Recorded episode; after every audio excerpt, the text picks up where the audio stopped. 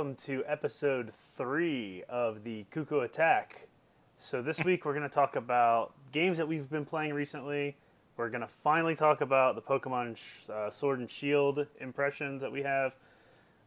I don't know how much we're going to get into that because, you know, they only showed the one trailer. We're not huge, well, I'm not a huge Pokemon fan. But um, we're also going to talk about Castle Crashers Remastered coming to Switch and PS4. Patrick will be covering that. And uh, then we're going to review what's been going on with GDC this past week, with uh, Google, Microsoft, and just talk about some general things about streaming. And of course, this week we also had uh, Nindies Direct, which were the indie games that are new coming to Switch, and we will talk about those and what we thought about what was announced. So, uh, Patrick, what have you been playing recently? Yeah, well, uh, one game we both played recently because I went over to your uh, place to help you see the end, the true ending of Hollow Knight. Yeah. Yeah, Yeah, so that was that was really After cool, man. it, I, I kind of got addicted and played more of it. I saw every time I picked up my Switch, like for the next couple days after that, it was like, you know, your account name was on Hollow Knight again. I was like, what have I done? What is this kid doing? No. but no, that was really cool. I was glad you came over. Um, you know, you pointed out that I was missing a bot of uh, bot. I can't speak. I was missing a bunch of the uh, charms, and I had a little less health masks than you did and I didn't have the two items required to um, see the final ending, which were the uh, what was it, the vessel, the hollow vessel, or something like that. yeah, so so there's like the, I think it's like the King's Soul and some other kind of like two halves of the charm that combined, and then if you're able to find both these charms, you can take it to the secret location all the way down. I don't want to spoil too much for people who want to find it still, but basically it unlocks a, a new ending for when you face the final boss. It opens up a new path for the true final boss, and oh my gosh, it's one of the coolest. Yeah, that was If you've never, it was really cool. I mean, I remember seeing like I played the game, I beat it, I beat the boss. I saw the uh, you know the one ending, and um, thought that boss was pretty tough by itself. But then Mm.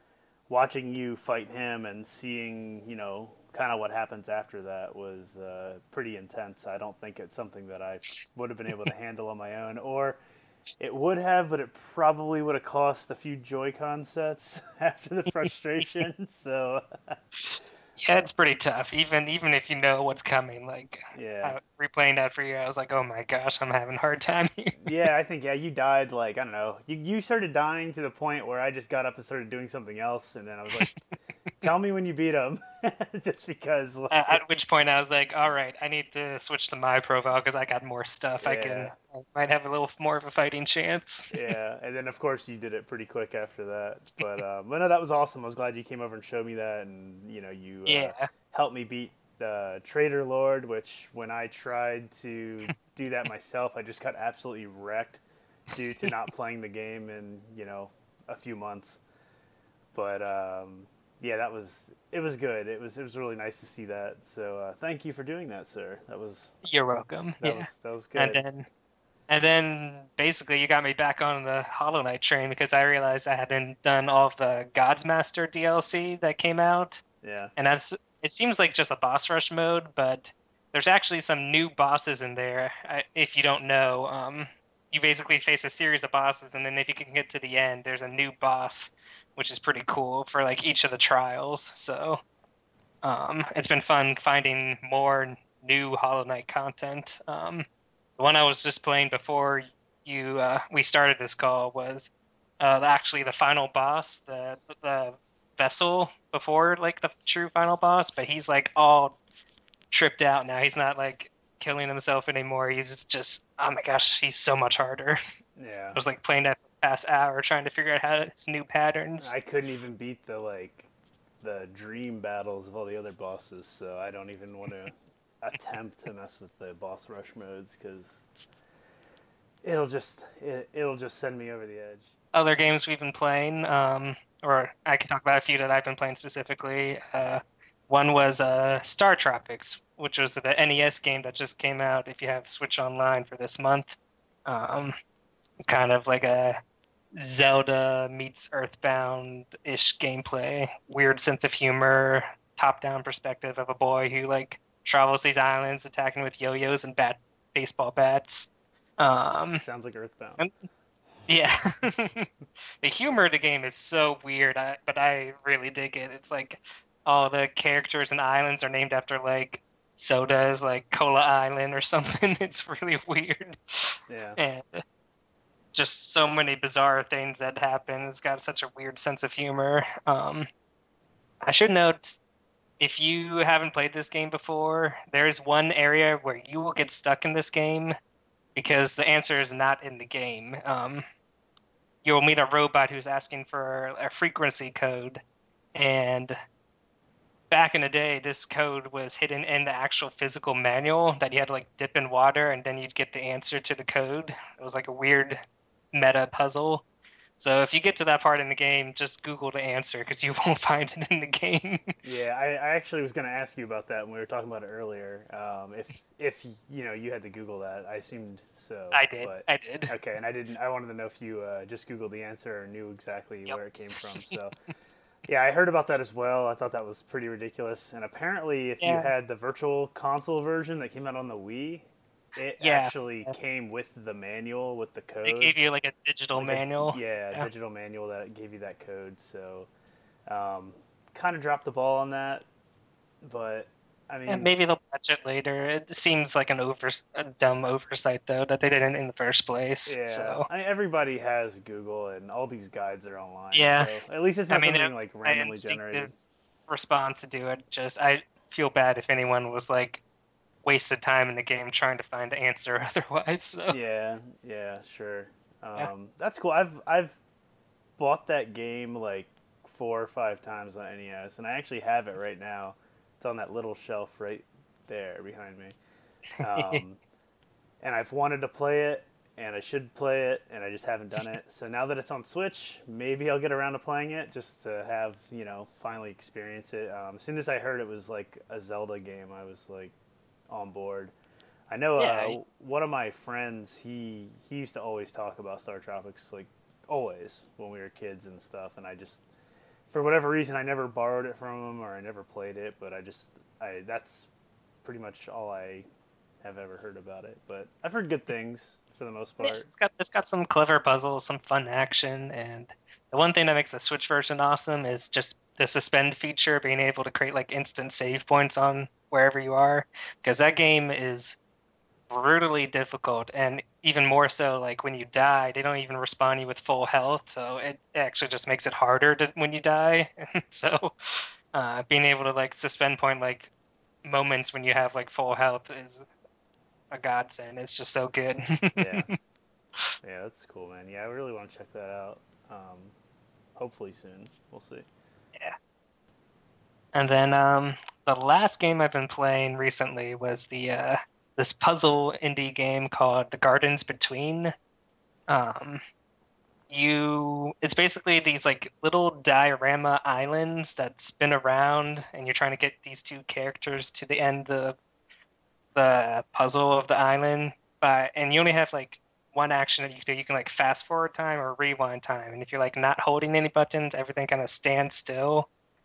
Um, and you kind of have to think about how you manipulate the scenes. Like certain objects will be falling in the scene, or like characters will be hopping, and you can like put the items on them and then fast forward, and they'll hop somewhere else so that you can pick them up. And that's some pretty clever puzzles. Um, and like the music's so chill and cool. The dioramas of the islands have like all these cool childhood objects, like NES controllers and water balloons and old school computers, and it's just really neat. Um, my only criticism of the game is it's a very short game. Uh, it right when it, the puzzles start to get interesting and you think like it's about to step up, the game's done. it's like a, it's like a two-hour game for what I think when it's not on sale is twenty dollars. It's kind of Oh, wow. expensive.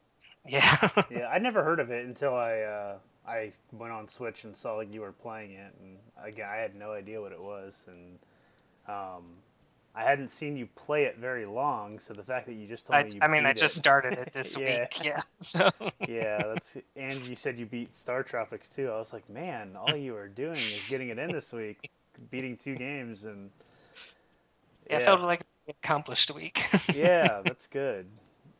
But uh, but Star Trek. I mean, uh, the Gardens Between has a has a good story and uh, enough positive traits that it's a fun game. I think it's worth checking out if it's on sale. Cool. I'll keep an eye out then. I, I like I like some puzzle games too. It's always always a good way to kill some time. That's pretty much all I've been playing. Is uh, I've been playing some Tetris 99. Um, not winning, of course, getting to like third place and getting destroyed by the last two people, or getting like 90th place because I get an entire screen of blocks thrown on me in two seconds, like I mentioned last time. So. Um, played that, but I did finally have some success with uh, finishing up one of my backlog titles, and that was uh, Thimbleweed Park. It's alright. Um, so I bought this game on PC when it first came out. Uh, really excited. It was, uh, I believe, it was Ron Gilbert. He's like uh, Maniac Mansion, did a lot of those point and click adventure games from uh, LucasArts back in the 90s. And uh, so we had like Maniac Mansion, Day of the Tentacle, um, and you know a bunch of the other ones that were out there that he did. Those are my favorites, the Maniac Mansion series. Um, so I was I picked it up on Switch as well, just because I was I wasn't very far in it on PC, and I was like, oh, I'll play it on Switch. So I, um, you know, I'll hopefully get into it a little more, being portable. Um, but Yeah. with that being said, um, if you like those point and click adventure games, play it on PC. Because I, I think like when I was a kid, I beat Maniac Mansion on NES. Like when it first came out, that's when I played it. I never played it on PC. I've only played the NES version. I mean, I, I've played the DOS version since, but um, I only played the NES version. And then having like, you know, I know that soundtrack, that music. So when I play the DOS version, sometimes it's a little weird to me because it's a, you know, the Mhm. things sound different, things look different. Um, I'm just used to the NES port, but um, that's definitely the downfall of you know using a D-pad to control a cursor across the screen is very tedious, and um, that was the same thing in this game. I mean, there's a few shortcuts you can do to jump around the menus a little bit because you have your action items in the bottom lower corner, and Right. um, it wasn't it wasn't horrible, but it was mostly like traveling. I felt like this game was um, you had to travel throughout the entire town, and then you'd have to travel to different locations on the map. And um, if you had the map, it's not so bad because you can click on the location and it will automatically send the person there through this you know little map screen, little overview screen. So it kind of fast travels, but unless I missed something, which is very possible, it felt like I had to always go out to the road in order to see the map view, unless I had the map in my inventory. And I only had one map, so maybe I could have bought a map for every single person. I don't know. I didn't pay attention to that. Um, Gotcha. so I just felt like it was a little tedious in that aspect. Uh, I just felt like it was too big. Like the point and click adventure games I've like again I've played Maniac Mansion, Day of the Tentacle. I've played some of the other ones too, like um, the LucasArts stuff. Like uh, they had their Sam and Max. There was Hit the Road. There was uh, Indiana Jones, Fate of Atlantis, I think, or something like that. And then there was um, Full Throttle was another one of those point and click adventures based on the SCUMM engine. Um, but they I guess some of those are a little bigger, but my favorites have always been Day of the Tentacle, Maniac Mansion, and it's very um, enclosed in this one house. Like Maniac Mansion is it's a house, and it feels quicker, I guess, to move around. Um, Mhm. It's just easier. It's not you're not having to do all this traveling around. I just felt like Or there just like confined, but like still elegant to like Yeah, unravel. Yeah, I mean, there's definitely times where it got tedious. You'd have to go to like the top of the mansion, and then you're like, oh, crap, I gotta go all the way to the basement. so you go down and you go back and forth. So, um, but with that being said, it was still a very fun game. Uh, there's a bunch of puzzles that I ended up using a guide for most of the end of the game, just because I just wanted it off my backlog, and the game came out and it was like close to launch to launch title on Switch, and I'm pretty sure I had it before that. I think the copyright was 2017, so it was either 2016 or 2017 when it came out on PC as well. And um, I just wanted it done. I wanted to beat it, I wanted to see the ending, and I thought the ending was cool. I thought it was a really well done game, but there were some puzzles that I just never would have even known what to do. Um, which I feel like some of the you know the older games I didn't have that, but um, but again it was it was fun. I was glad I beat it. I'm sorry I'm rambling about it, but um, I was glad to have that finally off my backlog list, which I actually made a list here of what I have left to play on my backlog oh, currently. it's not very long, but I've got Axiom Verge, which I talked about. I bought that on the Wii U and I bought it on Switch, and I barely played it. Um, I have Okami HD on Switch. The one game. the Messenger on Switch. And then I picked up uh, Katamari Damacy Reroll, so I got to check that out again. And then I also had South Park Stick of Truth, but I took that off the list because I just can't get into it. And if I want to see it, I'm just going to watch a playthrough online. uh, and then I didn't want to buy anything new due to having this backlog of, you know, some pretty decent games there. Um, but SteamWorld Dig and SteamWorld Dig 2 were both on sale. I think SteamWorld Dig was two bucks or three bucks, and then SteamWorld Dig 2 was like eight bucks. And I used my Nintendo eShop Gold points and got both games for like five dollars total. So that's that's worth it. yeah, so I've really wanted to play those. I hadn't played them yet, and I figured that that was the best thing I'm gonna do um, to play those. So out of those, you know, six games I have on my list to play, I don't know what I'm gonna start next. so we'll see. Maybe Okami, or maybe The Messenger. I don't know. We'll see. Yeah, I gotta I gotta figure out what's next on my list after beating those two games this uh this week. yeah, I'm not even talking about backlog of like NES stuff and you know everything on that shelf behind me. I'm just talking pretty much about my Switch backlog. Yeah. just because it's you know like I said, it's what I get to play. So. So yeah, that pretty much wraps up what I've been up to as far as recent gaming. Cool, cool, yeah. Now, now you got me curious what I got got on my backlog. I should boot up the Switch real quick and just see. uh, off the top of my head, I'm trying to think. I know I still have like a couple indie games I picked up when they were on sale a while back. Uh, Night in the Woods. Um, I've got Forgotten Anne, which is this weird kind of platforming story-based game. It, the animation almost looks like Zelda 2, but I mean not Zelda 2. I mean like uh the CDI Zelda is like the really bad the Russian the Russian animated ones. but in some way, weirdly, this it seems to work in this game. Like it has a distinct look to it that is like just appealing. I don't know why. um, I got Tumbleseed. I've got. I think I have Tumbleseed. Oh, yeah. I, I have Tumbleseed on PC. Oh, I don't even want to talk about my Steam backlog. Oh my god. no, no, we don't need to go into that. my Steam backlog. Oh, those summer sales, they'll get you every time. Let's see what else I got. Diablo 3, I haven't really. I saw you were finished. playing that yesterday, I yeah, think, when I was yeah. on finishing up Thimbleweed. Um, and what uh, The Blob 2 and Bomb Chicken. So I, yeah, I got a bunch of games to go through still. Bomb Chicken was fun. I remember playing that at your place. That is fun. I was it was getting very hard, which is why I think I need to just take a break. Maybe I'll try and finish that though. Yeah. well, speaking of taking a break, let's take our first break real quick, and we will be right back.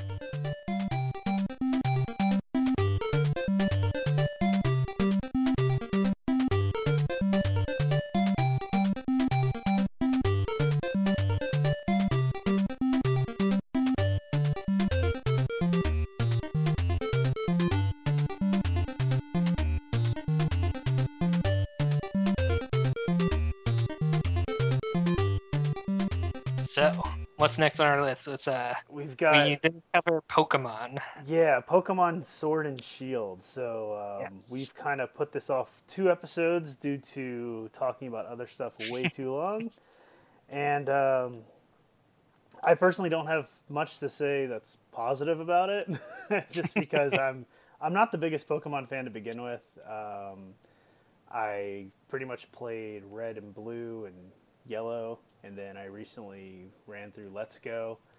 Um, I think I, I think I played Ruby too on GBA just a little bit. Um, that was kind of the last one. I bought that when I was in high school, and it was just kind of like I don't know. I think I was out of it. Didn't have any interest.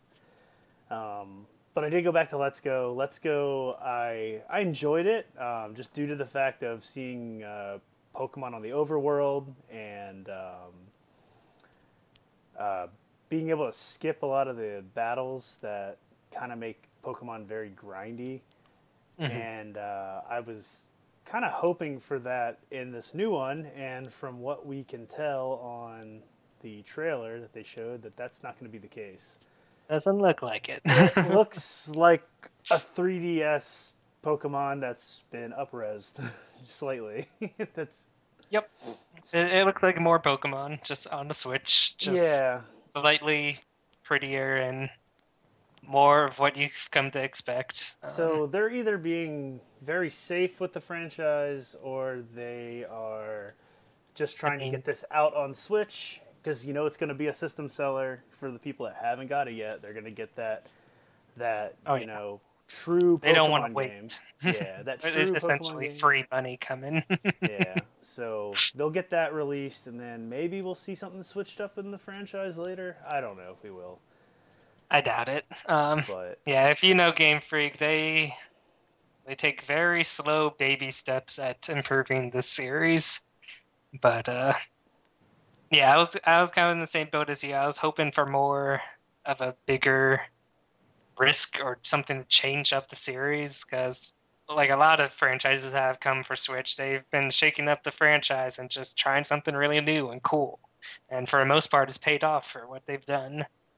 Yeah. Um, like there was a big rumor, or at least people talking about like, oh, the new Pokemon's gonna cheat It's gonna blow your mind. The people that talked about it, and then like, so everyone, of course, was speculating like, oh, it's gonna be like Breath of the Wild. You're gonna be in this like, you know, 3D world running around finding you know monsters. and I hear that, I'm like, awesome. Sounds great. Um, just because you know I, the grindiness of Pokemon, especially just overhead that kind of stuff I thought would be really fun if you're doing it in this exploration 3D world running around kind of having those same mechanics of like just going anywhere and everywhere to find what you're looking for. I think that would have been really really neat not not the uh, the standard formula, but that's fine. People people are going to enjoy it. Um, it will not end up on my Switch, but um, that's fine. It's you know had to at least talk about it for a minute. We said we'd talk about it, and it did not meet any of the expectations that I was hoping for. But I can't get upset about it because I know a lot of people are really going to enjoy it, and that's the formula that works. And yeah, that's that's about it. that's a good point. Like people, it's it, it knows its audience, and I'm sure the audience will enjoy it. Um, I thought it would have been cool if maybe they tried the more like just a little more interaction in the battles. If you're able to like move or dodge, like kind of mix in Pokken tournament with your traditional turn-based attacks. But um, I mean, it doesn't have to be like a fighting game, but just a little more interaction would be cool. yeah, but I guess that's not what this entry is going to be. Um, I think the only reason my excitement is not as high as others might be is um, you look at the trailer last year for Pokemon Let's Go, and even though that's like a more casual game, and whether a lot of those features were successful or not, um, it showed a lot more ambition for new ideas, the Pokemon in the overworld and cooperative play and just so much interesting ideas that it actually did get me excited.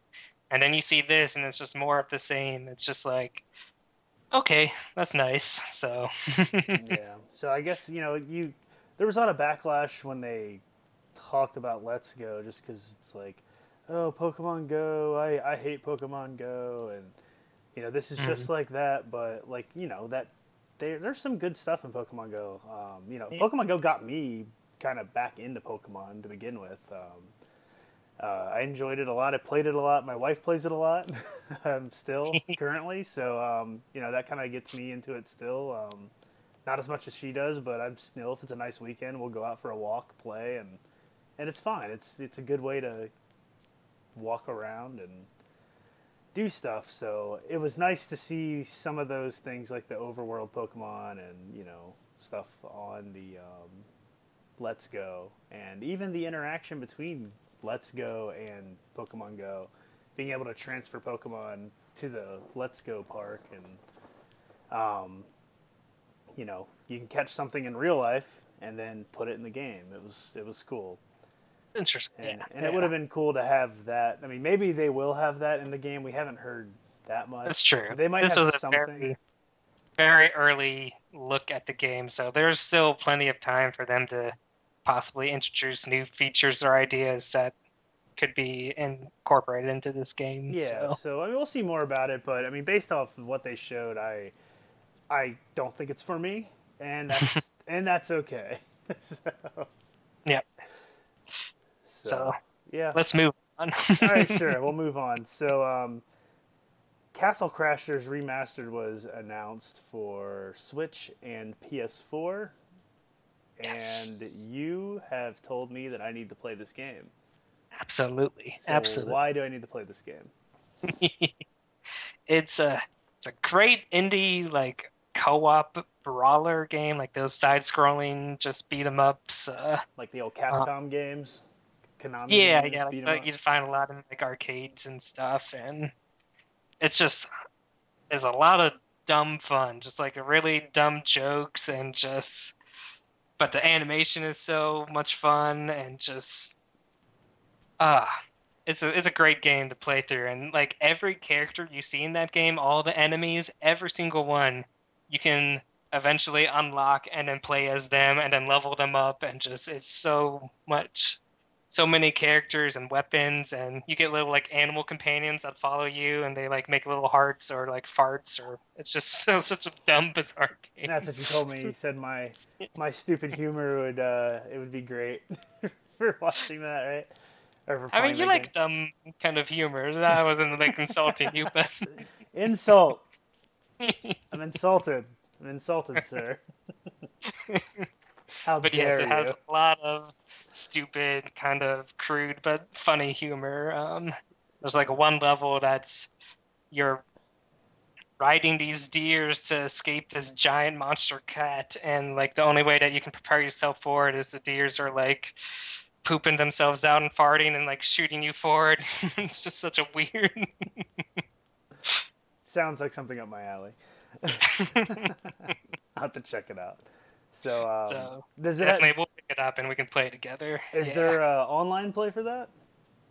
I don't know if I saw that in the trailer. Um, Take a look. I don't it. see why they wouldn't, but yeah, I'm not sure. I I'm know not- the um, was it the Konami beat 'em up collection or the SNK beat 'em up collection that recently came out? Maybe it was Capcom. I don't remember. I think it was Capcom. Capcom beat 'em up collection came out a few years ago or a few months ago, and that had um, pretty sure that had online Oh, cool. online for like uh, Knights of the Round and um, what are some of those other Capcom beat 'em ups? Captain Commando? No, I don't remember. But anyway, there's a bunch of games on there that were, uh, you know, back from that day, and I'm pretty sure they added online. So that'll be cool. If it has online, then um, That would be cool. I'll consider. I mean, at the very least, it'll have local co-op, but yeah, online would be cool too. Yeah, I mean, if it has local co-op, that's fine. It's just easier to Yeah. get those other games going. But um, yeah, I'll check it out. I'll take a look at it. I'll at least check out the trailer. I didn't. I didn't even see the trailer. You just. started- Yeah, yeah, check it out. I mean, it's a very old game. It's like I'm pretty sure it's like 10 years old back when it debuted on like Xbox Live Arcade, but it was such a fun game and if you haven't experienced it, it's it's worth checking out. Yeah, I will check it out. Let's see when it did it come out. It looks like it came out in 2012 on Steam. So- Okay. Oh wait, initial release was Oh, Steam Steam was after, I think. Yeah, later. initial, initial release was Xbox Live Arcade in August twenty seventh, two thousand eight. Yeah. So yeah, that's that's really really old game. 11, 11 years old. So Yeah, it was like back in the day of like Newgrounds Flash games and stuff. So I remember that stuff. Yeah. That's like all I did in high school. Those like watch those stupid Flash videos and play those games and yeah, that's good stuff.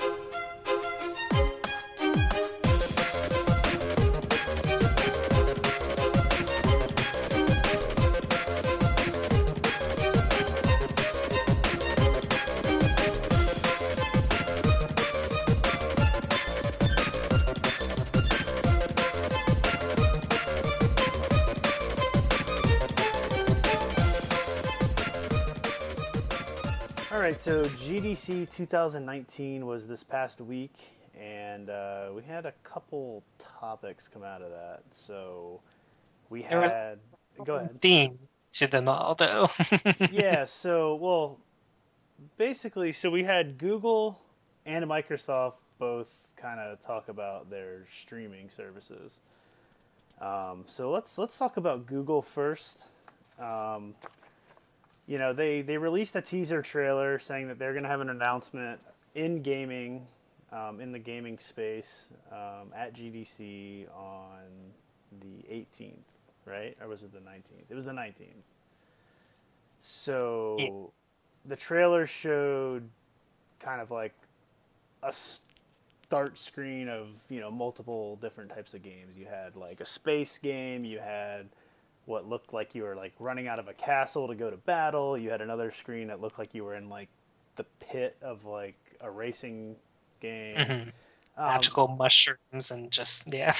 yeah, just trying to show like you know, get ready, this is gonna be big, and um, so of course I was you know very interested to see what Google was gonna bring. The rumor was it was gonna be a set-top box console um, with Because there were like leaks of like patents of a controller and stuff like that. So yeah. So they um, they the rumor had like you know it's gonna be a set-top box with streaming. Um, streaming the games to them. So what ended up coming out of this was Google Stadia, which is a streaming service that is used through Chrome.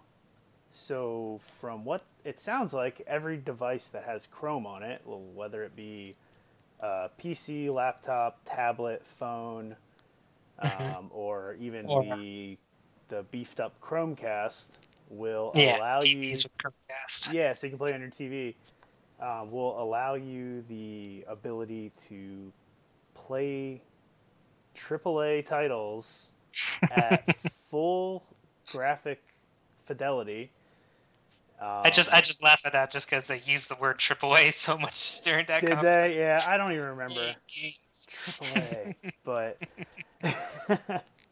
so to play them instant, no download required. Um, basically, all the power, all the processing power is done on the back end servers at Google um, throughout their massive um, server farm networks that go across the world. So it sounds cool. I think it's cool. I don't know if it's for me, but um, I think the instant access is a really neat idea, especially with uh, the amount of patching that goes on currently on physical games as well as um, even your downloaded games. You you still have to update those those system files. Um, so that's I think that's one way to solve that problem. And uh, before we get into like negatives, I'm just gonna kind of go over the features I think are neat.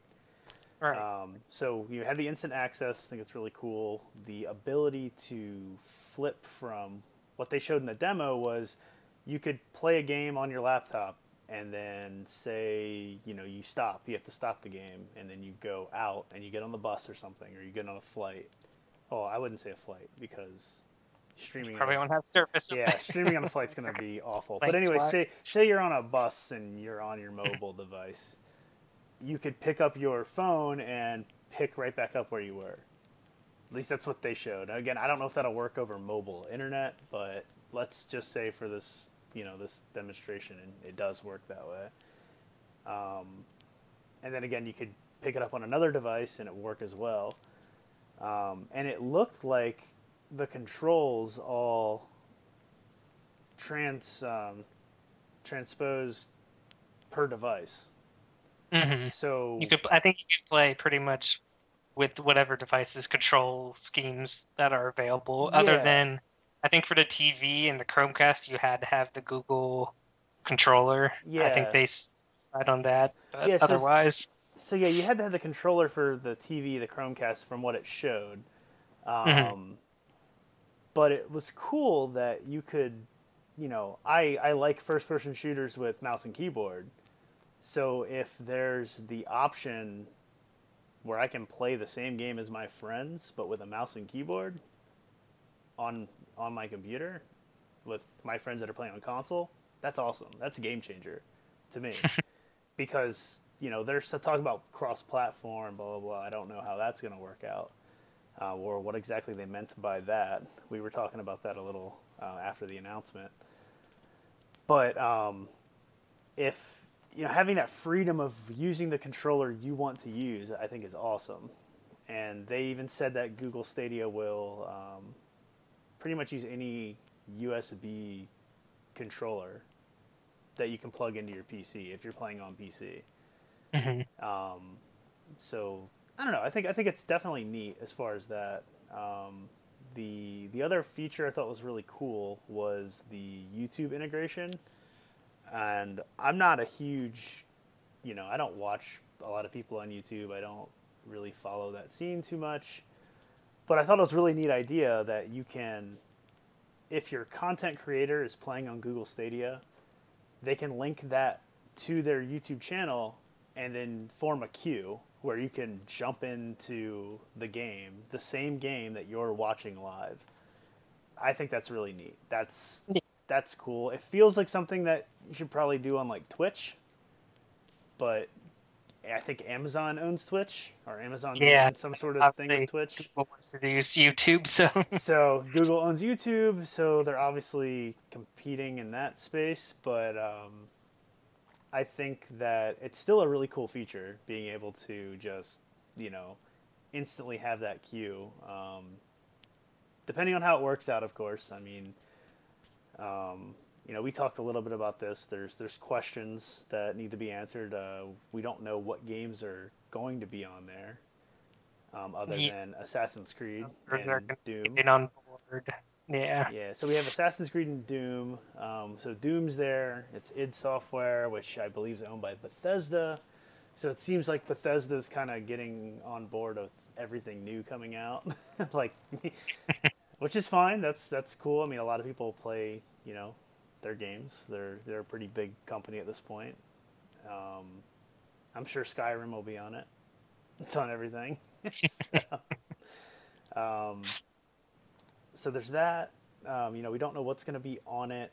Um, they talked about 4K streaming on a 25 megabyte internet connection, which, I mean, it could work. I don't. I'm not going to say it doesn't. We'll see. We'll see what happens when it comes out, and um, um, you know, we'll see if there's latency issues. They say that there'll be very low latency, um, which I can believe. I think I think if everything's running internally, if you're playing everybody else that's in the Google Stadia platform, I think you'll have very low latency just because you're not going to be making that internet hop. You're you're going to be projected that video. It's just going to be your input signals that are getting sent from your device to the server, which I think that's why it might work because it's going to be a lot less. Um, it's a lot less uh, stuff for the console to send out to make that multiplayer, sending you frames and receiving signals and all that stuff. But again, it's something we'll have to see how it works out. Um, when it comes out. And I think the most important thing, which we can, you know, we'll talk about this, is the uh, the price. and how Mhm. they're going to do this. So um, I know we both kind of have some thoughts on that.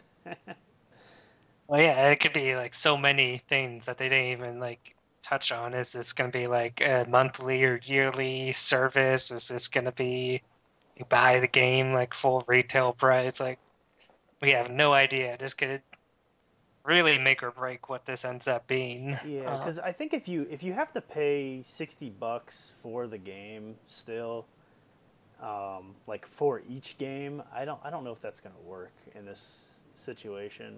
Um, maybe it will. Maybe people will you know look more at the convenience factor of being able to play it on anything. I mean, it works for Switch. Um, But there's still the, the, the sense of like you're not really owning this game. You have no ownership over it. Yeah, like you don't have the ownership of the game. You don't have, you know, there's no physical copy. Obviously, there's um, there's obviously the internet issue where if you don't have service, you're not going to be able to play. So that's always a, a bonus of having something that's downloaded locally. No, no offline play for which seems like silly for single player experiences. Um, Yeah.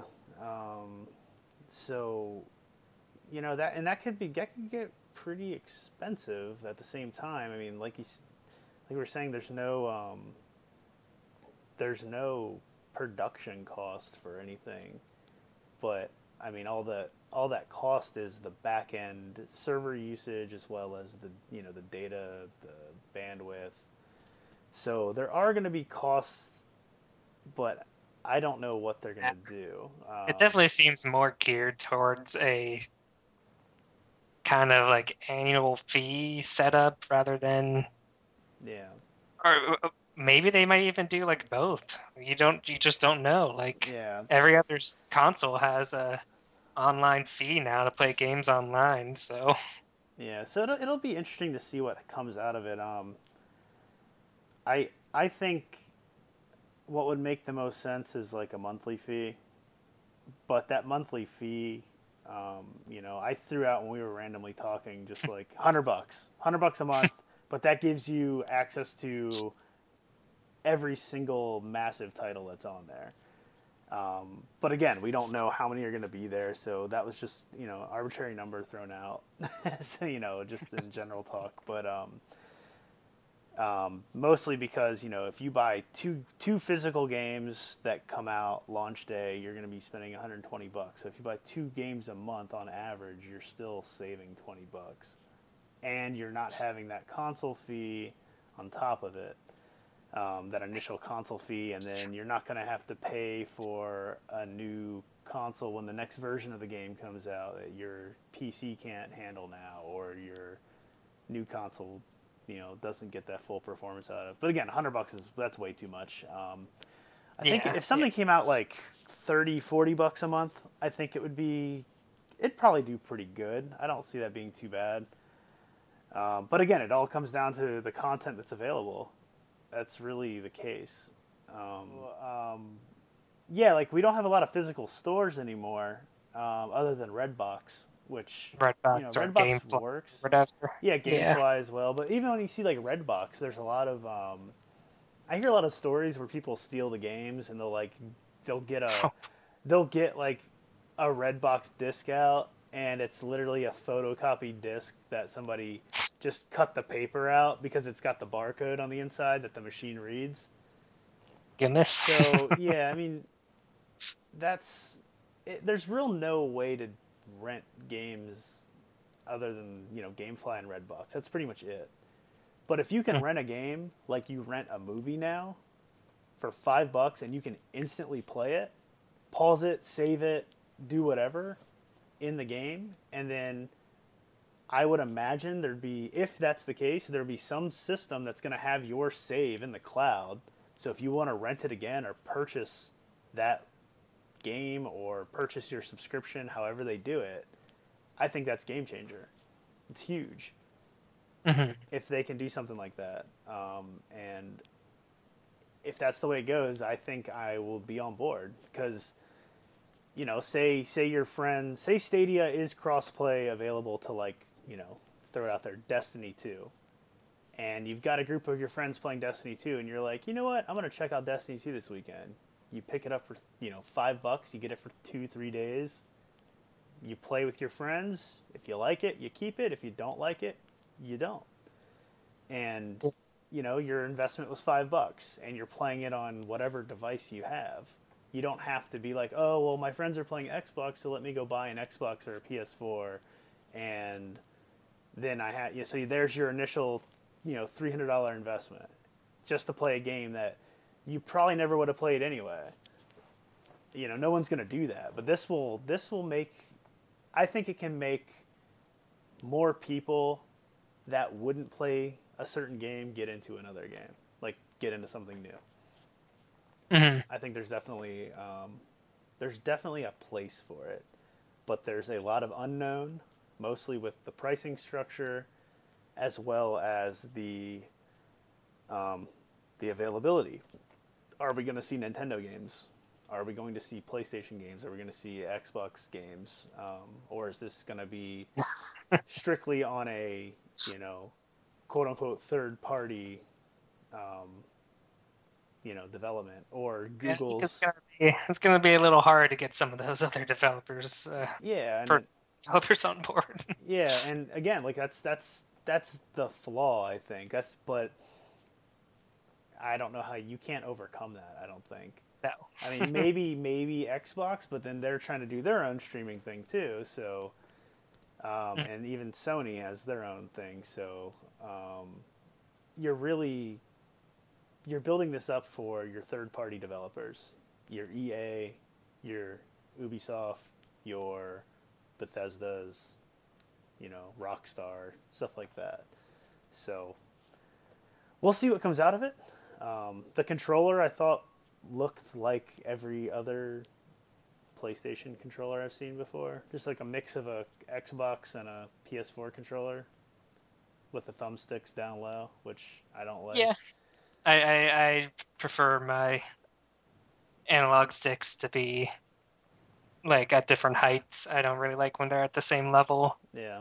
but it's a controller, you know. Yeah. Yeah. Look anything too fancy or special. Yeah, it's pretty much the same. It had the Konami code on the back of it. I saw that. you saw that, yeah. So that was. We'll see what that does. I know a while back Google did a. Uh, Google had like an Easter egg on the homepage. If you typed in the Konami code, it would do something. I don't remember what it did. Yeah, some pretty fun Easter eggs on there. Do my a- favorite is you type in do a barrel roll and it like Yeah. a full screen sprint. Yeah, that's my favorite too. So, I mean, if I think if anyone's going to do streaming successfully, you're going to have it's going to be Google or Microsoft to pull it off.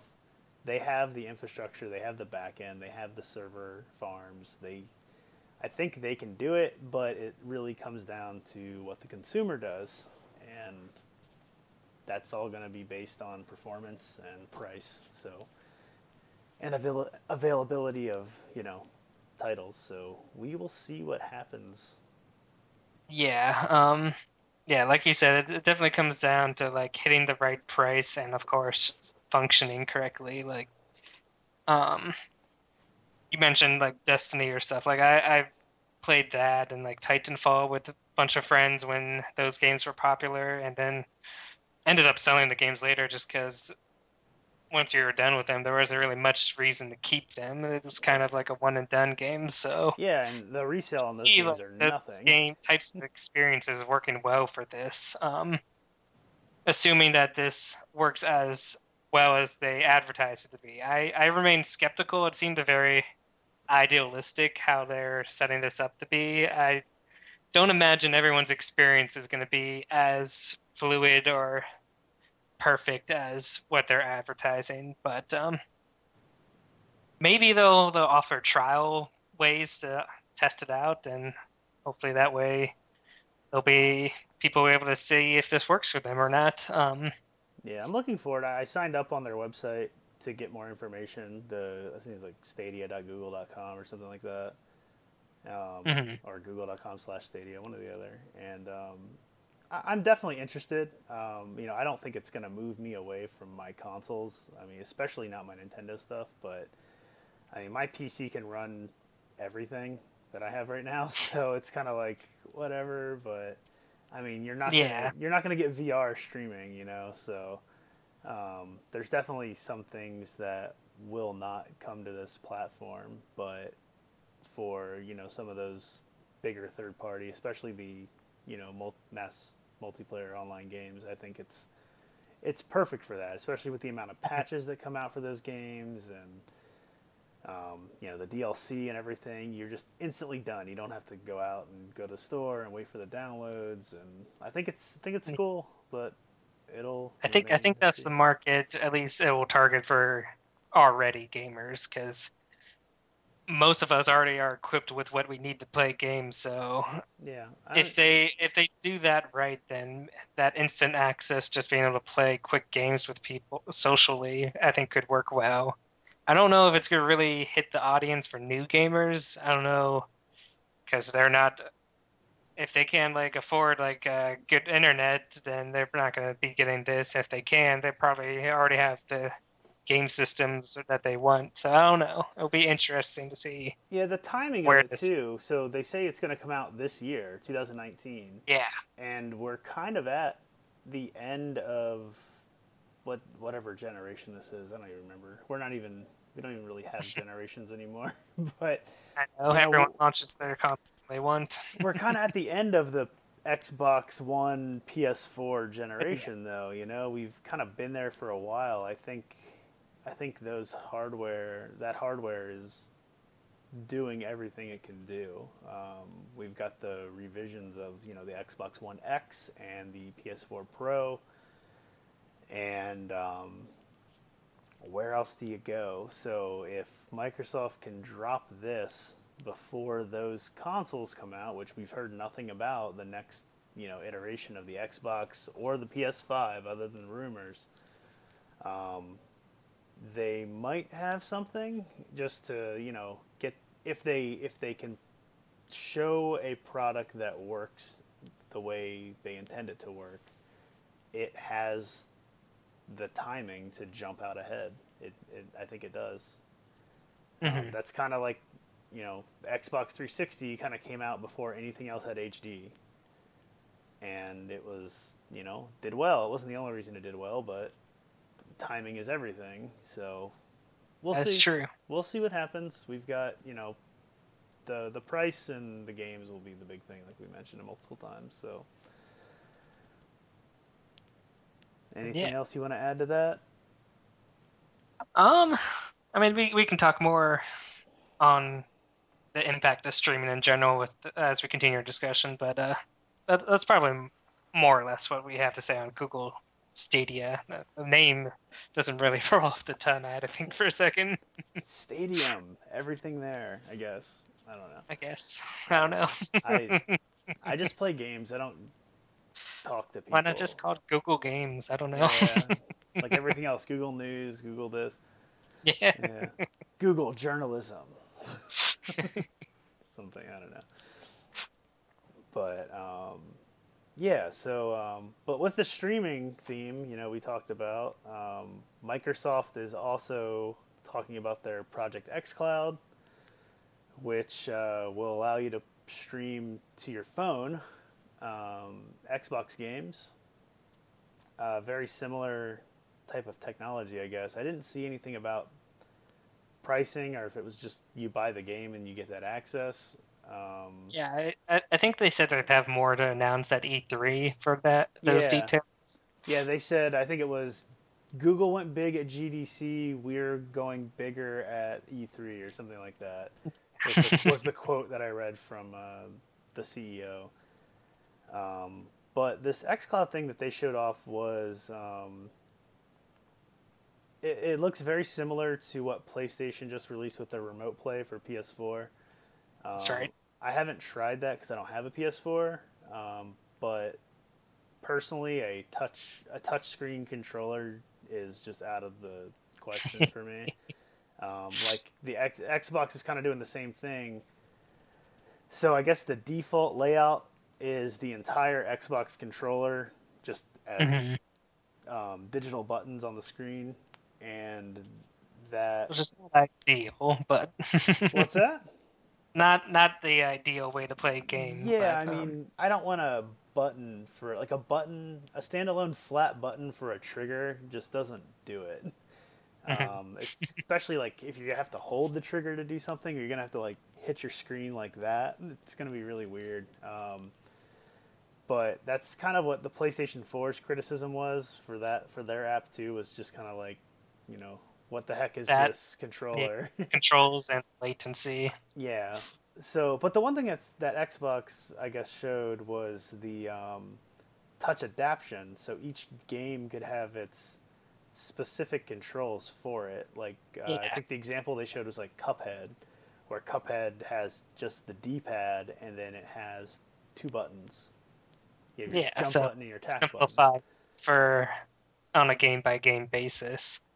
Yeah. So um, They think- gave another cool example for Halo, because if you think about it, Halo has a lot of different kind of uh, mechanics within the game. Like it's a, first-person shooter, and then all of a sudden it's a vehicle driver when you're on the Warthog, and so they are allowing the programmers to kind of have the game recognize when those instances happen, and then adapt the controls easily so that players don't have to use like one button layout for the entire game. They can have it switch over when you jump onto a warthog. yeah. So that's- control scheme that makes more sense. Yeah, it's it's it's cool. Um, you know, I think every I think that's Microsoft. I mean, they're kind of they've been working a lot with Nintendo lately. Um, but you know, Sony always copies Nintendo with everything. So this, I think that remote play kind of gives those users the ability to have that play anywhere feel like the Switch gives you. hmm Um, and I think that's kind of what this gives Microsoft as well on the cheap without having to develop hardware. They just make a software interface. They do that. Um, Yeah. You know, if it works well, then that's that's great. Especially you know if you can if you can pair a controller to the device and use it that way with like a little clip or something, then that's great. But um, I don't know. I mean, we'll we'll see what comes out of it. Um, streaming is, you know, everyone's trying to get that instant access, play wherever you want, pick up wherever you left off. Um,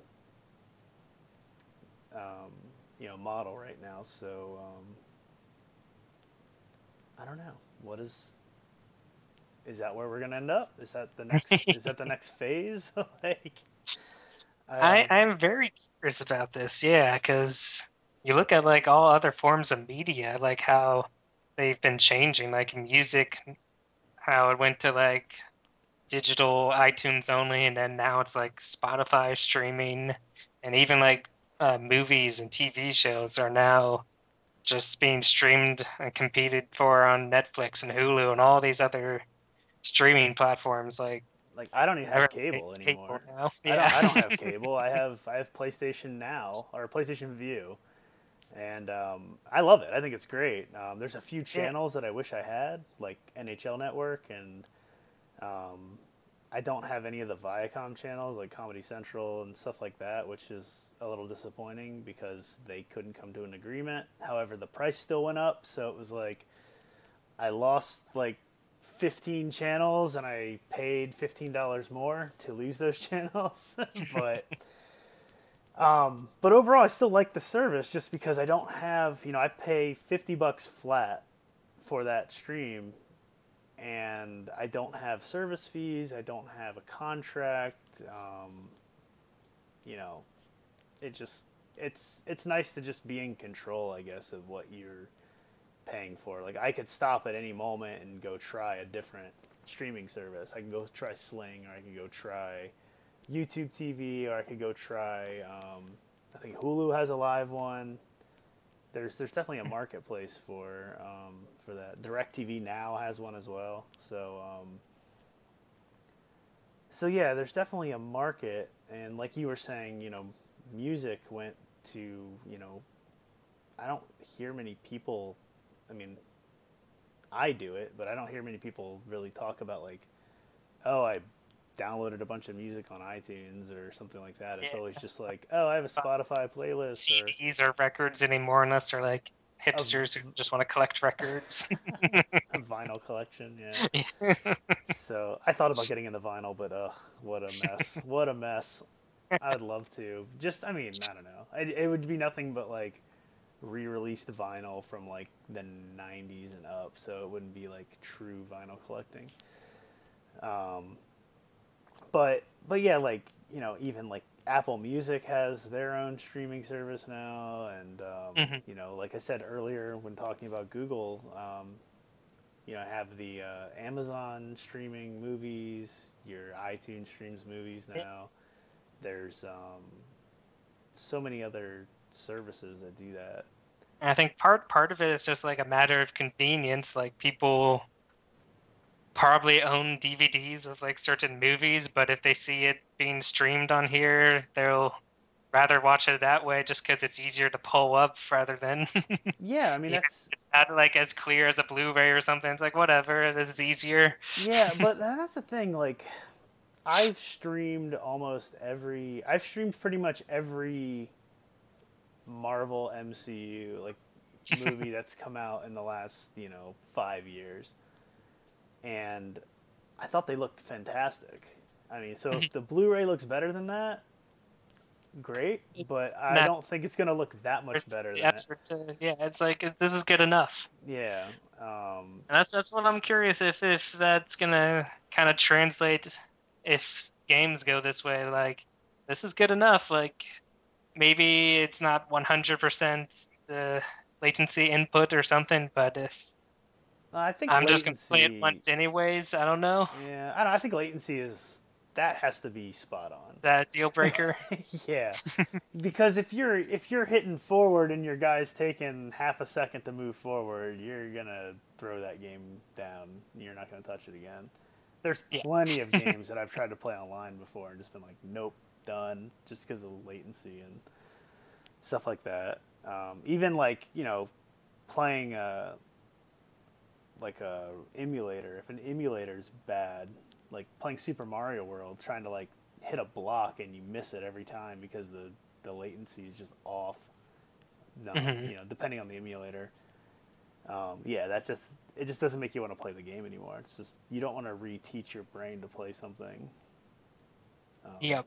Or think that the game is just poorly designed where you have to do that.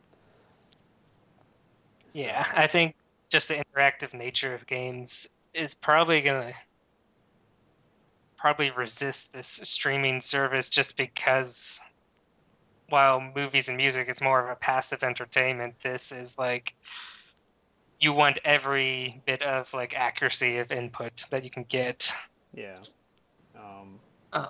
i think it'd be streaming is fantastic for a lot of um, retro titles. I think it'll be. I think if they focused on some sort of digital archive, it would be really cool. Um, you know, going from like the 8-bit era up through, you know, the 16-bit era. Um, but again, most of that's owned by Sega, Sony, or Sega and Nintendo. So yeah. that would have to be something they did on their end, which we are seeing with Nintendo Switch Online.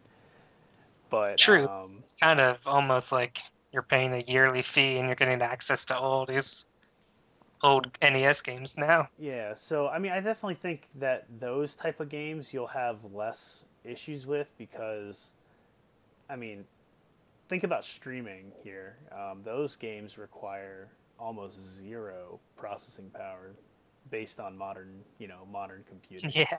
I mean, you can run all those games on your phone. You could probably run them on Tell your me, watch. Like, like, your brothers doesn't have the same uh, well, yeah, complexity with Assassin's Creed or Yeah, I mean that's the thing, like those games would run no problem. And I think most people would probably have the exact same experience with that type of game. So I think that'd be a great way to, you know, jump into it.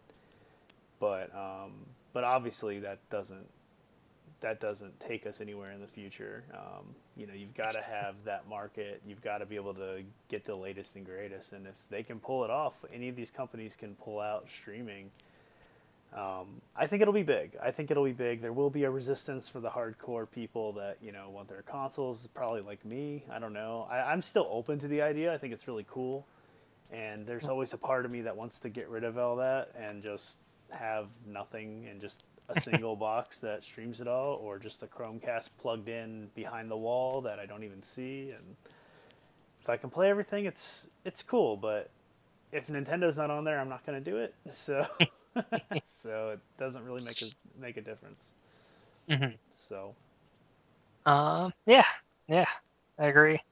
Uh, last angle I'd want to explore is just like, will this like affect the market itself for like game developers and like how games are priced and stuff? Like, I haven't really looked that much into uh, like Xbox Game Pass or PlayStation Now. They, I mean, they have services where they're basically renting a selection of games for a set fee, but I'm curious if we move more into like service based gaming that's just a handful of games this is going to change the market at all yeah, I think those services are like what, like thirty or forty dollars a month, i think or is it twenty five? It's something somewhere around there.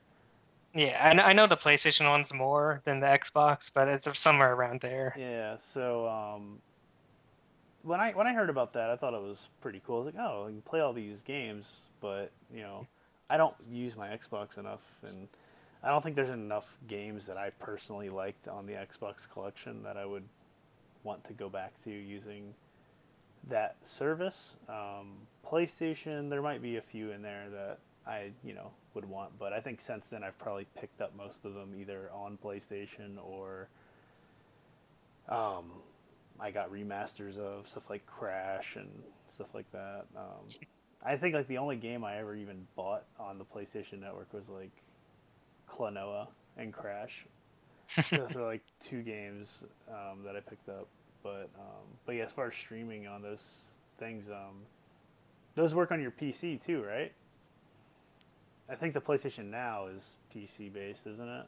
I don't remember. I, I have no idea yeah, I, th- I thought it was PC based. Maybe it's not. Maybe it's PS4 based. But um, you know, having the ability to play everything on any device, like watching a movie or listening to music, I think is it's big. I think it's very big, and um, I don't see it as a bad thing at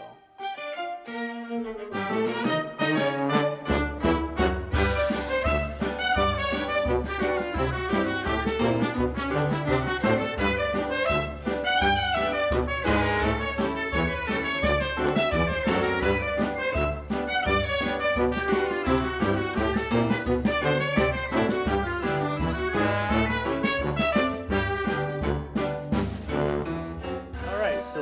Finish up this episode with uh, a review of the Nindies Direct, which is Nintendo's um, showcase they put on for independent developers, and they started off very big with announcing Oh, that Cuphead was coming to Switch, which is something I know you've been waiting for for a while. As i never thought it would happen like a microsoft exclusive game as great as that and then now them just like yeah we want this to go on switch and i'm like thank you yeah, thank you. thank you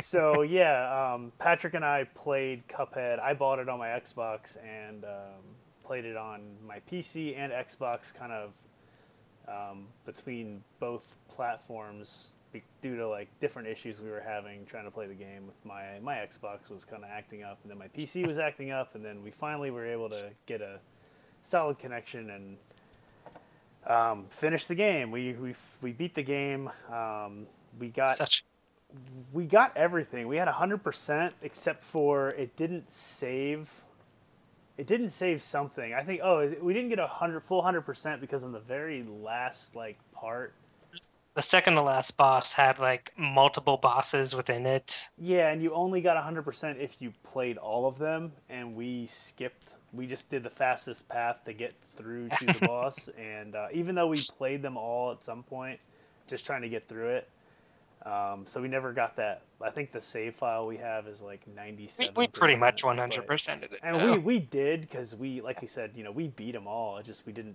beat them all in one sitting. we kept dying. We kept dying on like the last one to get to the boss.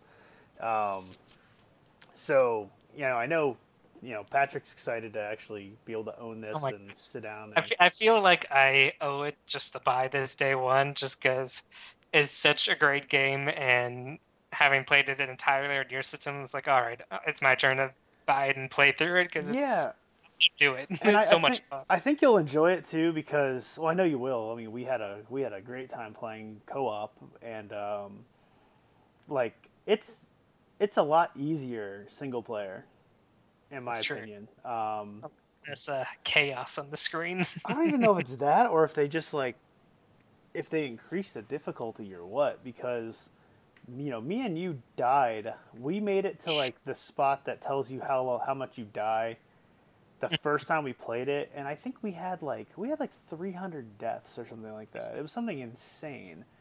And when i went back and played it solo when i got to that part i had like 75 deaths. And I knew I like you know I I wasn't that much mean- better. I mean, I guess maybe knowing what to might have do, been knowing the bosses. maybe yeah, but um, Then I again, you like- might be right. They might add more health to the bosses, or yeah, like, or um, it might be just easier because sometimes the very nature of having two players makes it kind of harder to predict where the boss is going to aim attacks, which kind of makes it harder to anticipate. So yeah, maybe. I mean, I'm sure somebody's done the research on that to say if it is or isn't. But that was just my personal experience. Was it felt a lot easier, and there was bosses that like when we were playing together, I was struggling with like completely, and then like I would die and you'd take over, and um, but then I, I played a single player and literally had zero problems, beat him on the first try. Um, so it's definitely weird, but the game is awesome. The art style is just amazing.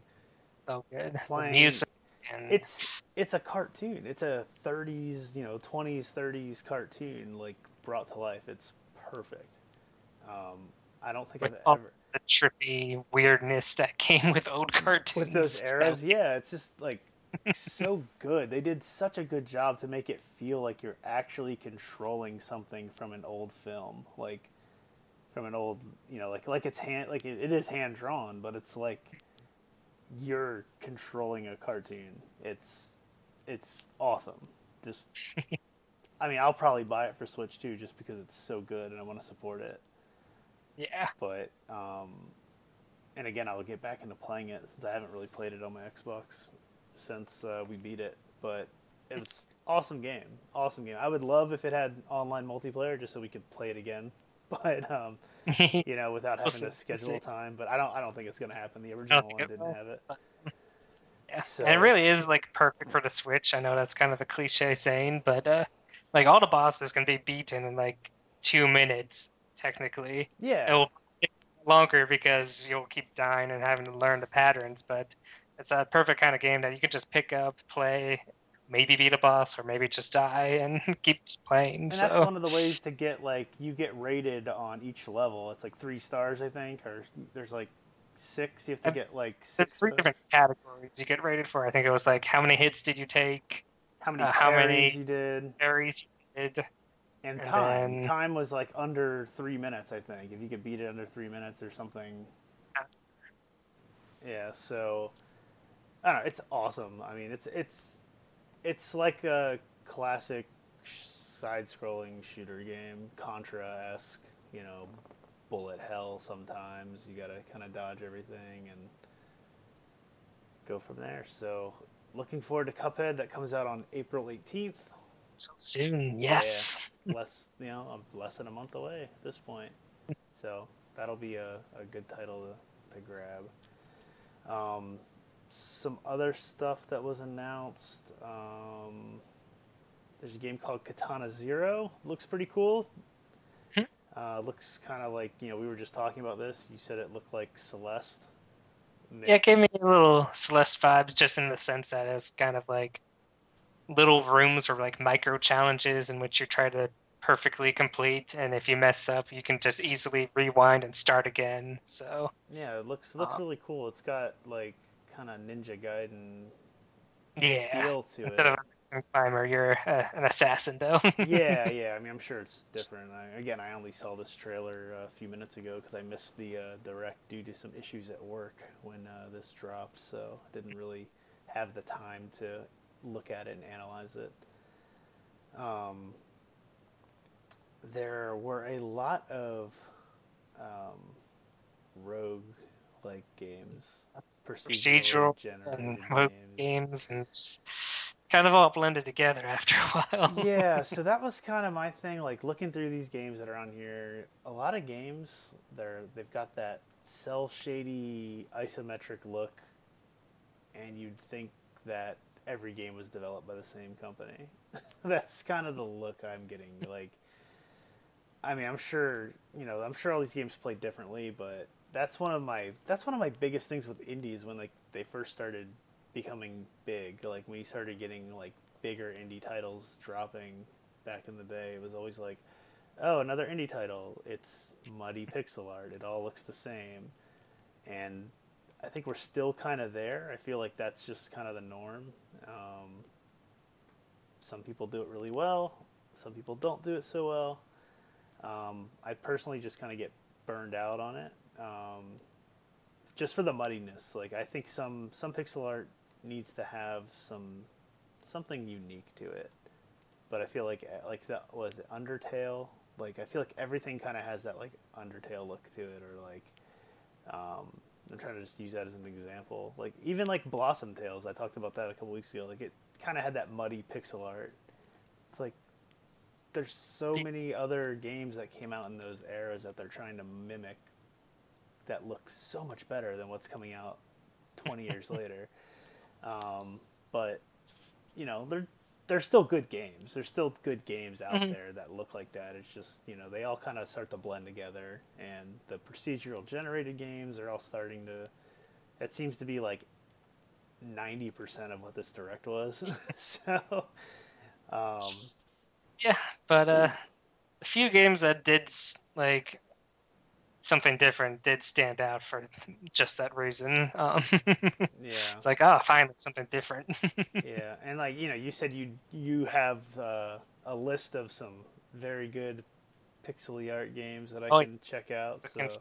High end pixel art. Yeah, I can that's what I want. I want high end pixel art. I'm a pixel. I'm like, a pixel oh, snob. It's just gorgeous. Uh, um, or Iconoclast was a pretty fun game I played recently. Um, but yeah, I mean, those are games that they, those developers, I'm pretty sure, spent years on. So yeah. Um, um, so like another big title that a lot of people are talking about that was actually available now was uh, Blaster Master Zero 2 mm-hmm. Zero was the uh, I think it was dropped with the Switch. It was like a launch title, like a launch eShop Pretty, title. Yeah.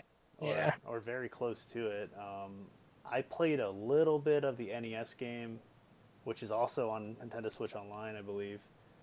Um, I remember playing it a little bit as a kid. My one of my friends, that was like his game. He was constantly playing that, talking about it. Like he had a lot of NES games though, so mm-hmm. that was um, just another game I never really got into. But um, I I definitely want to check out the first one. I never did. Um, I know you know Blaster Master is a pretty pretty big series. I mean, never really had a sequel outside of the new ones that just came out. So, um, yeah, and I I tried the demo of the the first one on Switch. And it was it was pretty fun. Um, I'll admit the the sequel, this new one that they just showed off in the the Nindies Direct, does look like it has a lot more to offer. Like it looks pretty cool. I might have to look at it. Yeah. Um, I'm definitely gonna check out the demo, the first one, um, just because you know I think I've played like the first level of the NES game, and that was it.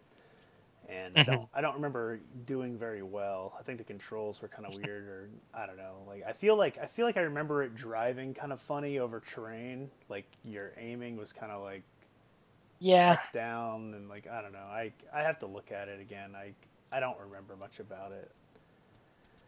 Um, but there's there was some other stuff too. I'm just kind of skipping over, looking at this list, um, just because I, don't, I don't know much about it, and I don't think the only other one that jumped out to me was uh, besides the big one, last one that we'll talk about, but uh, was that pinball looking one. Uh, was it The creature in the well. Creature in the Well? Thank you. Uh, yeah, because that that one looks kind of cool. Just like a different kind of mechanical style, taking inspiration from pinball and stuff, and looked like it could be kind of cool. Yeah, I mean, I can I can see that. Um, like I know there's been talk of it being um, kind of compared to like the the pinball parts of like a Zelda boss, where you kind of play tennis back and forth with like a a light orb. Because in this game, you sh- show these like there's like a power ball that you're hitting back and forth that's ricocheting around the the environment to uh, kill enemies, and it looks like maybe hit switches. It was kind of hard to see what exactly was you know going on uh, other than the guy slashing the sword and having a ball kind of hit all sorts of different pinball esque bumpers and flippers and stuff like that. So, um, yeah, that's that's another one. But but let's let's get to the big one. Let's get to the big one and wrap up this episode. All right. And that was- yeah. Yeah, so we have Cadence of Hyrule, which was completely dropped out of nowhere. Um, Just kind of amazing. Nintendo loaning such a big franchise to such a small independent developer. yeah, so this is uh, Crypt of the Necrodancer, which I never played. I feel like I've heard of it before, but I never never played it before. Um, Mhm. And I don't know, did you ever play the original? I was close to trying it. I like even like looked it up and everything because I was like music crawling dungeon crawler. That sounds like a fun concept on paper, um, but I think I think it was just the music that kind of turned me off. Like I, it's a matter of personal taste, but it was a lack of just like techno-ish music, which didn't really appeal to me for like an entire game. So I think that's why I tuned out. But uh, if it's Zelda music, that might get me on board. yeah, I mean, I'm kind of tempted, like after hearing what it was, because I feel like I've heard what I've heard of the game before, but I never knew what it was. I just I feel like I've heard the name in the past, but um, rhythm games are usually pretty fun. yeah, Um, yeah. I don't think I've played a rhythm game that I really didn't like. Maybe a drumming one or you know something like that, but um, but like I used to play some rhythm games like more musical based, not like a dungeon crawler. Which that's why that's what I find interesting because like I, I've Mhm. played like on track rhythm games like you know Guitar Hero of course, Rock Band, but even before that. Um, this game called Frequency and this game called Amplitude on PS2, which you are a ship that you have to hit the buttons to the rhythm of the song, and they're all like licensed songs, like Blink 182 songs, and um, you know, there's like Beastie Boys, a bunch of stuff, and you've got to like move your spaceship between the tracks to do like the vocals, the guitar, the drums, the bass, and as you get farther, they stop. Um, but you know, that's that's my idea of a rhythm game, or like Dance Dance Revolution. That's my idea of a rhythm game. So something that's a little out there looks more of like a strategic, which I'm not a big fan of str- strategy games, but this is action as well. So you're actually controlling. You can control your character to the beat. You just got to kind of think ahead. I, I think I can deal with that. It's not just a turn-based sort of, you know, yeah. action adventure. That's what I don't like. But um, I, think had to plug my phone in. I'm sorry. yeah, it's all good. Whatever. Um, but yeah, I think I think this looks interesting. Um, watching the trailer, as soon as they stepped, as soon as like I hear this voice and I'm looking at the art style, I'm like, this kind of looks like Zelda. What is this? and then I'm like, I'm not really paying attention to the music, but then all of a sudden she's like, "What is this place?" Do do do. Like remixed. I was like, "Oh man, this is this is interesting." And and um, when they show Link and Zelda join the game, and they look like very Minish Cap art stylish. Um, yeah, yeah. just the uh, the the drawing was great. The remix of Tall Tall Heights was awesome. They're using they're using Link's Awakening assets, which is coming out this year as well, which is just really cool. I'm really curious to see what else is on here. I think I heard that, hyped for Link's Awakening. Right? and I think there's like I think I heard there's gonna be like 25 Zelda tracks on this. yeah. That's what I read. So um, or what I heard. Yeah, I'm curious what other tracks they'll select, like maybe some uh, Song of Storms or the Ballad of the Goddess from Yeah. Skyward Sword, or just there's so much they could choose from. Some Lon Lon Ranch. Very. Very somber. but uh, yeah, I think it's uh, I don't know. It's, it's different. It's different. It's a game I've never played Gerudo before. Valley. They gotta have Gerudo Valley. Oh, of course they're gonna have Gerudo Valley. That's gonna be that's gonna be like a boss battle or something, something really fast. Um, yeah, I, I think it's just really cool to check out. You know, it's a it's a new style of game on a that I've never played before, obviously, but um. Something new for you know a kind of a tied over Zelda game that, like you said, was very interesting that they handed over one of their you know Nintendo's like second biggest IP you know, only behind like Mario and, well, and Pokemon if you count that as a Nintendo IP. Um, Mhm. but yeah, that's it's kind of crazy. They gave that to a company to just have their way with. Well, I'm sure they were heavily involved to make sure, but but still, I mean, that's I also heard some people say that they they thought the game looked less like a Crypt of the Necrodancer and more like a Zelda game with those mechanics. Yeah, like so I I think the description still says like it's probably procedurally generated, but I'm kind of hoping like maybe it's procedurally generated with kind of a more structured story or something, like story beats that you get to. So yeah. Mm. But yeah, I'm, I'm looking forward to checking that out. Um, you know, it's it's, Yeah. it's it's a Zelda game or Link's in it. I'm gonna check it out. Um, Yeah. that's a good. I like I like the a lot of the little touches they added into like familiar Zelda elements. Like you see those uh, hopping statues from A Link to the Past, but they're all like carrying like rock guitars and stuff, and it's just Yeah, there's a lot of different enemies that they showed in there that um Mhm. that you know throw back to multiple Zelda games. So Yeah. um, it'll it'll be cool. It was kind of like you know that battle you were talking about is like the first boss and the it's like the first boss of um, Link Link to the Past.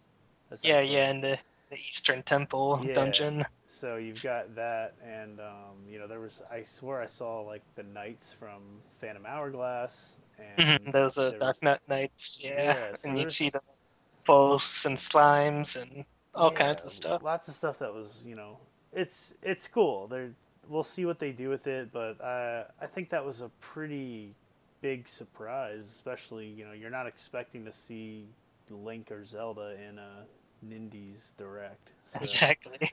that's that's the big thing there. Um, so we'll see what happens. Like, there's no there's no release date on that, but I would imagine that has to come out before Link's Awakening.